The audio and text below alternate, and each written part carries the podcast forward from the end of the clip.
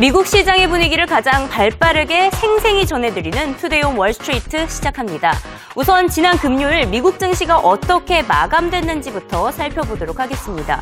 이 폐쇄됐던 미국 정부가 다시 정상화되면서 미국 증시는 랠리를 보였는데요. 특히 이 가운데 S&P 500 지수 1744.50을 기록을 했습니다. 사상 최고치를 또다시 기록을 한 것이죠.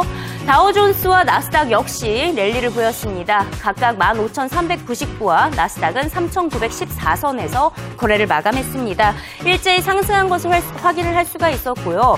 금값 한번 살펴보도록 하겠습니다. 금값의 경우에는 중국의 3분기 경제 성장률이 개선됐다는 소식과 연준의 출구 전략 시기가 불투명하다는 진단에 약세를 보였습니다. 8.40달러 내린 온스당 1314.60달러에서 거래를 마감했습니다. 지난주 금요일장에서 가장 눈에 띄었던 소식, 바로 구글의 주가가 1000달러를 기록했다는 점이었는데요. 지금 바로 시장의 핫 이슈였던 구글 주가에 대해서 구체적으로 짚어보겠습니다.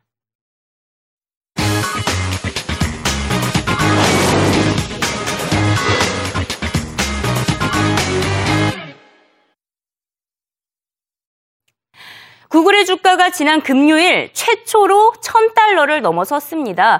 광고 수입 증가로 3분기 실적 호조를 전하면서 주가가 상승하기 시작한 것인데요.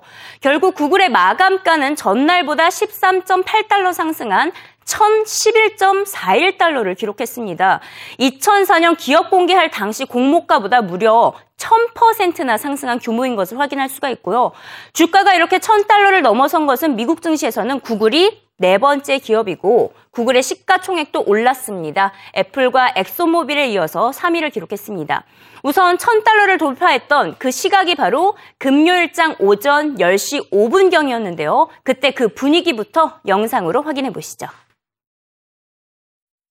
you'll start to see mobile pricing come up as I think marketers take you know take more time to improve their post-click landing experience to drive higher conversions. Once you get those higher conversions, you'll pay more for that click. And when that happens, Whoa! you'll probably start to see the volumes pull back. We hit it. we hit a thousand bucks a share. All right, oh, Lord. Oh, the second Great. company to hit a thousand bucks a share after Priceline. Excellent. Sorry, I interrupted you. Wow. No, it's. It, I'm happy to hear it. Aaron, Interrupt Aaron, away. Aaron, as we keep an eye, so we've just cracked the thousand dollar mark here, which we, sh- we should let viewers know. I mean, this is a pretty rare thing to happen for a company listed in the S&P 500. In fact, the average share price for companies in the S&P 500 has gradually been moving higher. Might have something to do with the number of buybacks that we've seen, or the fact that there's not so much aversion anymore to having these big uh, price, these big numbers in terms of your price. It's almost a bragging point for some of these companies as we watch Google sitting there on the thousand dollar mark, Simon. It's cool. It is cool to see. 네, CNBC 앵커들이 매우 놀라는 현장 분위기를 살펴볼 수가 있었는데요. 이렇게 구글의 주가가 1000달러를 돌파할 수 있었던 배경, 바로 광고 수익 증가가 있었습니다. 구글의 수익 가운데 광고 수익이 비중이 무려 97%나 차지하기 때문에 광고 매출이 좋아야 구글의 실적 호조를 기록을 할 수가 있습니다. 이번 분기 광고에 대한 클릭 빈도를 나타내는 유료 클릭 수가 지난해보다 26% 늘어나면서 순익이 36.2% 급증했습니다.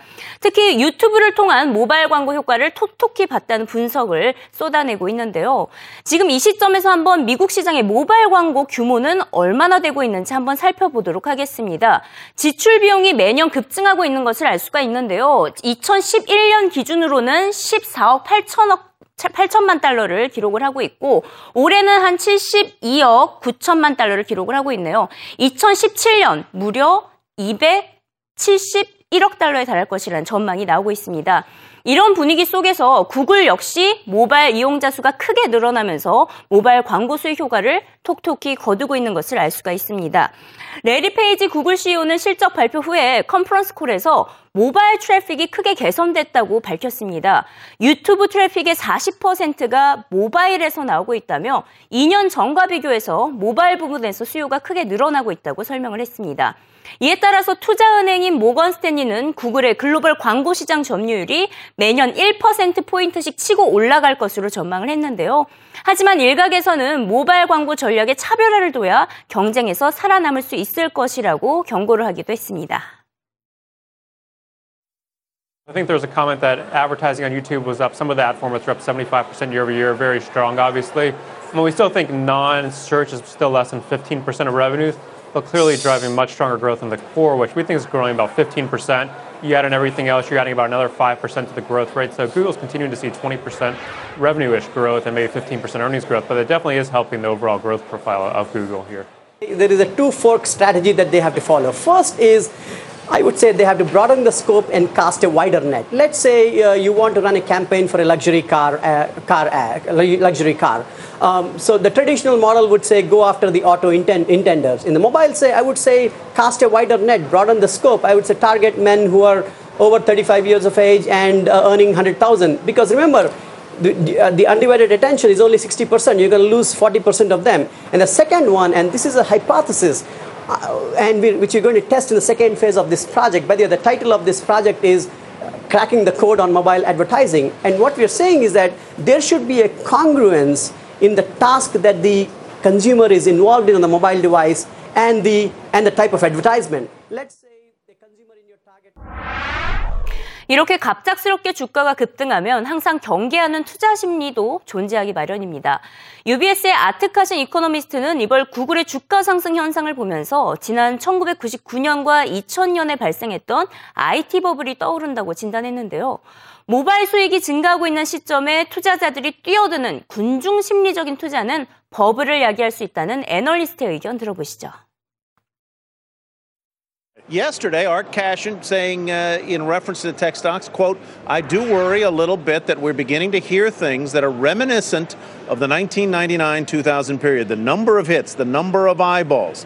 So, Kenny, should we be worried that tech is toppy? I think you have to start to be cautious because I think Arthur makes a very good point. It feels like almost that herd mentality again, the way it felt very much during the dot com bubble, right? That you couldn't, no matter what, people just had to get in it Right. at, at ridiculous numbers. Now, it's not there yet. But tech I hasn't had a breakaway year not, so far. Not really. yet, not, yet. But I think. Arthur makes some, some Well- good points about how they start to value these things. except number of eyeballs. uh, When they did this in 19.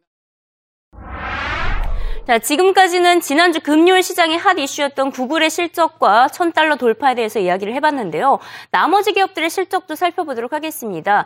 GE와 모건 스탠리의 실적 호조도 이어지면서 미국 증시의 상승에 힘을 보탰는데요. 이 가운데 모건 스탠리의 실적 개선이 가장 눈에 띄었습니다. 모건 스탠리를 제외한 대부분의 대형 은행들의 실적은 부진했었죠.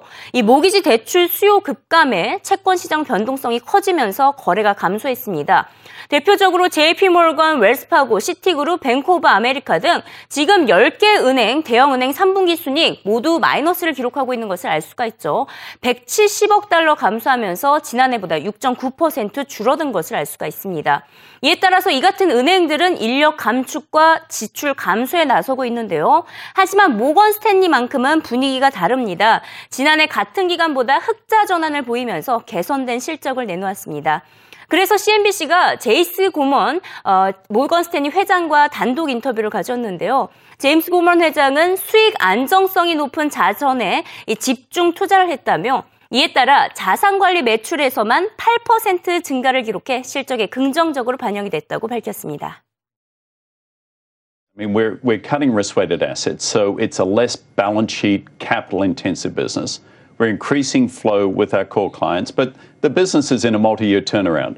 And we've said that we're not going to get there in one quarter or two quarters. What I'd like to see is progress. We have a great management team, they have a very clearly articulated strategy, and we're reducing the risk in the balance sheet by bringing down the risk weighted assets. Now we're building the revenues. It's going to take some time. multi-year turnaround. What inning are we in right now?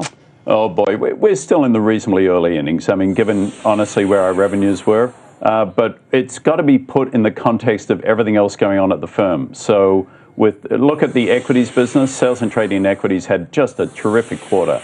Um, 1.7 billion in revenue. I think it'll be number one. Maybe it'll be number two, but I think it'll be number one in the world.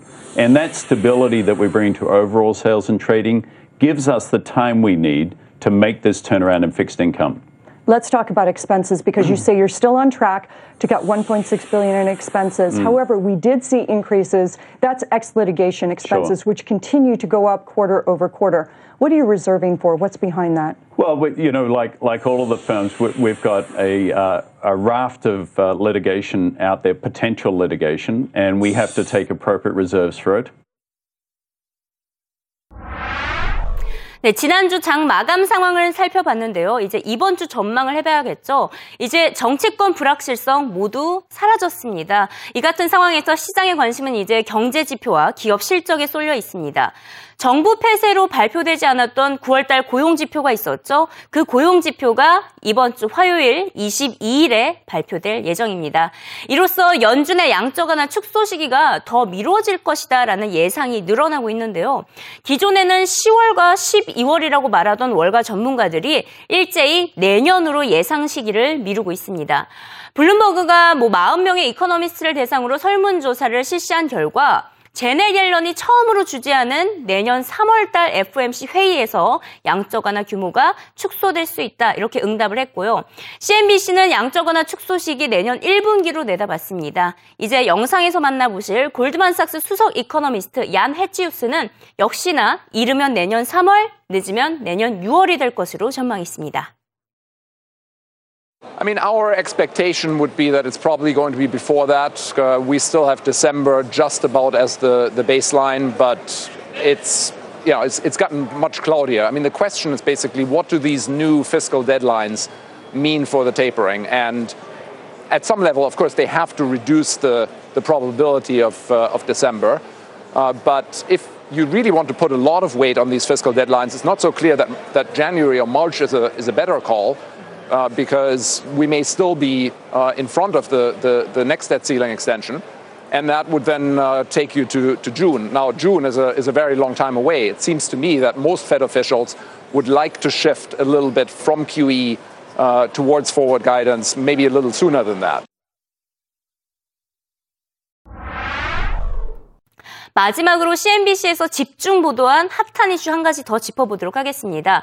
네, 금요일 방송을 쭉 봤을 때 구글의 1000달러 돌파 소식에 더해서 마리아 바티로모 앵커가 방송 20주년을 맞이했다는 소식, 두 가지 소식이 계속해서 커버를 하는 것을 알 수가 있었는데요. 자, 마리아 바티로모 앵커, 지금 CNBC의 메인 앵커죠. 1993년 10월 18일 뉴욕 증권거래소에서 첫 여성 특파원으로 데뷔를 한 바가 있습니다. 지금은 CNBC의 클로징 벨을 진행하는 메인 앵커가 되어 있는데요. 주요 CEO들은 물론 CNBC의 직원, 플로어 직원들 그리고 가족들까지 하루 종일 축하해주는 방송을 보였습니다. 자, 그때 방송 분위기와 함께 그녀의 소감을 잠깐 들어보도록 하겠습니다.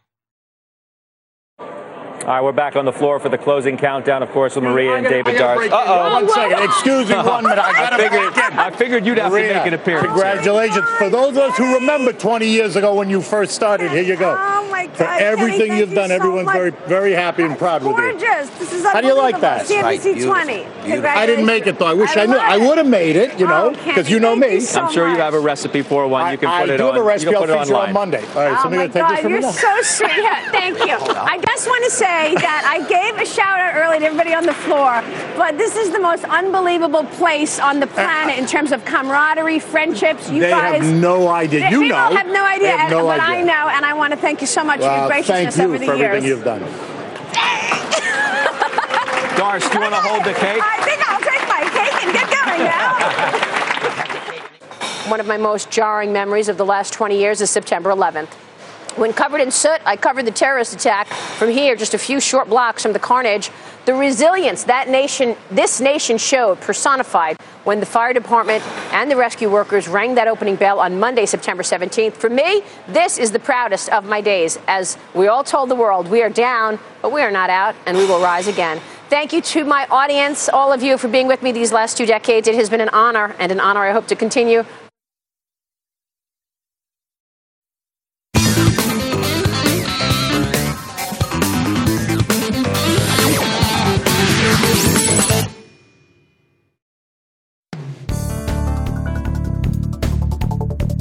네, 네, 지금 이 시각 5시 44분을 지나고 있습니다. 자, 이 시각 CNBC에서는 어떤 소식을 헤드로, 헤드라인으로 전하고 있는지 살펴보도록 하겠습니다. 네, 지금 CNBC 웹사이트에 접속을 하고 있는데요.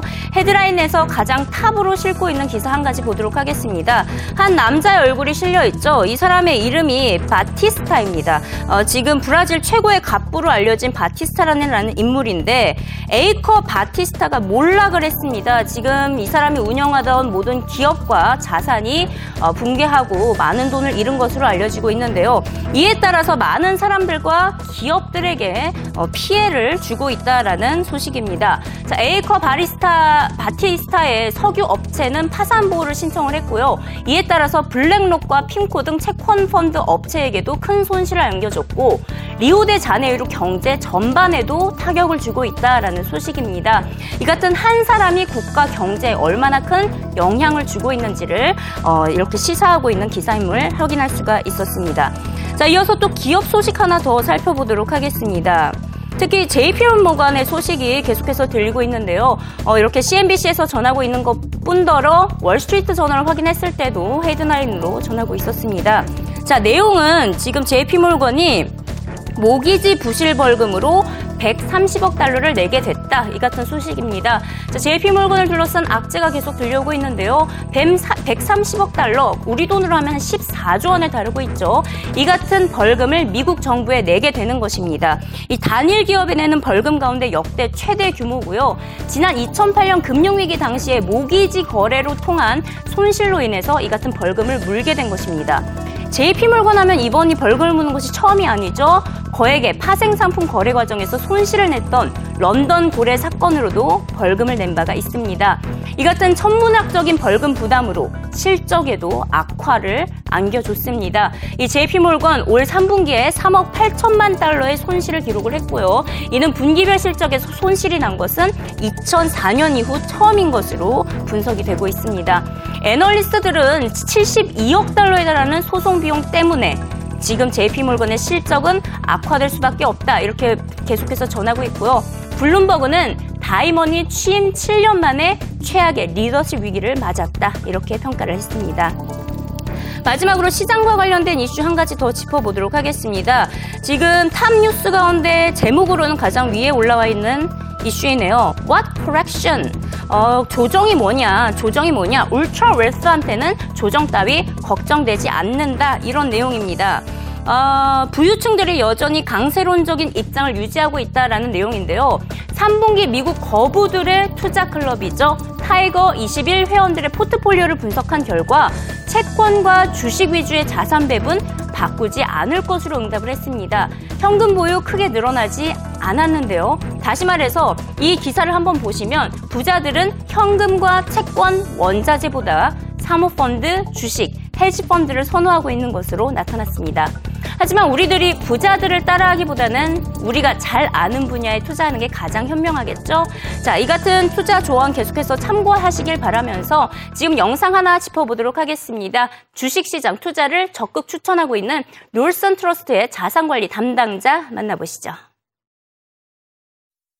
It's the perfect combination, Tyler. We've got very strong fundamentals, reasonable valuations, and an accommodative central bank. But, but haven't stock prices gotten a little bit ahead of earnings? I mean, you've got a fourth, a third quarter earnings reporting season right now where the earnings are coming in kind of flattish. I mean, they're not, and, and, and revenue growth isn't all there, and yet stock prices have run away this year and continue to. Right. I mean, we've had a mixed bag with earnings so far this year, although this quarter, although we have seen more beats against very low expectations. And you're right, uh, earnings uh, multiple expansion has done the heavy lifting this year ra- rather than earnings growth. And we do see that shifting into 20, uh, 2014 and beyond, where earnings are going to have to do a little bit more of the heavy lifting.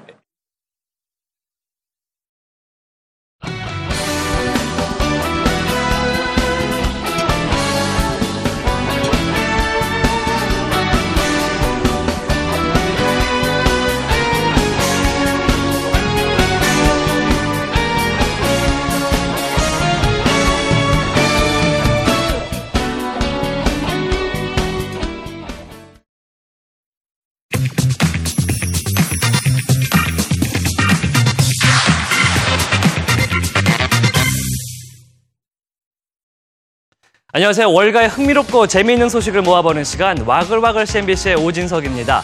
생방송으로 진행되고 있는 오늘의 첫 소식. 방송에서 만날 수 있는 재미와 긴장감의 끝입니다. 미국 드라마 워킹데드의 주인공을 만나볼 텐데요. 지난주 월요일 시즌4로 새롭게 출발하면서 좀비에 의한, 좀비를 위한 좀비의 드라마로 각광받고 있는 워킹데드. 오늘의 첫 와글은 워킹데드의 상남자죠. 이 상마초 데릴 딕슨 역의 노먼 리더스를 CNBC 한번 CNBC에서 한번 만나봅니다. Are you totally happy with what's happening? You're an artist. Did you want this notoriety? Did you want to be a, a someone in a zombie TV show that became so famous that you can't go get a Starbucks? I mean, it, it's definitely my favorite job I've ever been on uh, by far. I mean, the thing with television too is you have. uh, we've had four years to develop these characters and tell these stories. So, you know, the, the writers know our characters so well and the actors know their characters so well. So sometimes if you have that much time, you can weave your way around and drop these little seeds as you're doing it. And sometimes they turn into trees and storylines, and it's, it's I mean, very fulfilling. The, the one word, the one line, what, fear the living, what, what is it? Fear the, Fight the dead, Fight the the dead, living, yeah. fear the living. That's the, that sums it up right there. That you got to worry about the zombies. They're always around, but it's the other, it's the living that you're, are really your Well, the, the. Walking Yeah. Dead, if you read Robert Kirkman, the foreword to his comic book compendium talks about how it's really not a story about zombies. It's about survival, and it's about, again, choices you would make that are so, you know, at the core. What would you do if you were the last person on earth? What would you do to fight for your family? Would you observe the, the laws that were the laws, and are they still the laws, you know? 역시 노먼의 상남자 분위기 스튜디오에서도 느껴집니다. 미국 역사상 최고의 시청률을 기록했던 워킹데드는 시즌4 첫 회 1,600만 명이 시청을 하면서 핫한 컴백을 했습니다. 한국계 배우인 스티븐 연이 비중 있게 나오면서 우리나라의 팬들도 많은 그런 드라마죠. 점점 흥미로워지는 워킹데드 스토리가 궁금하신 분들은 한번 찾아보시는 것도 좋겠습니다. 자 이제 두 번째 와글로 한번 넘어가 보죠. CNBC에서 매주 특집으로 방영하고 있는 슈퍼리치 그들의 비밀스러운 삶. 오늘은 로버트 프랭크 기자가 캘리포니아 말리부의 아주 환상적인 저택을 소개해 드립니다. 9,800평, 그 가치는 약 573억 원에 달하죠. 이 초호화 주택의 이름은 라빌라 콘텐토, 행복한 집이란 뜻입니다. 13개 방과 14개 욕실을 가진 꿈의 저택. 세계 수영장도 있다고 하는데요. 이 집을 만나러 말리부로 가보시죠. 지금까지 와글와글 CNBC였습니다.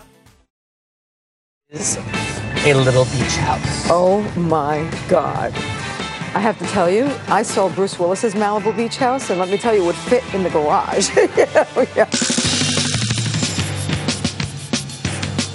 This is what you'd call a trophy beach house. It's got 13 bedrooms, 14 bathrooms, and as far as pools, not one, not two, but three pools overlooking the Pacific Ocean. This is so grand and over the top. Nothing normal about this place. I thought I would give Dolly and I a head start on a potential buyer that we're working with together. Do you think that perhaps this house is a good fit?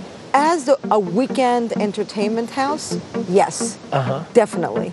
But we need something slicker for during the week. This little stretch of sand is now known as Billionaires Beach because these people don't just have their second home in Malibu, it's their third, fourth, or even fifth home.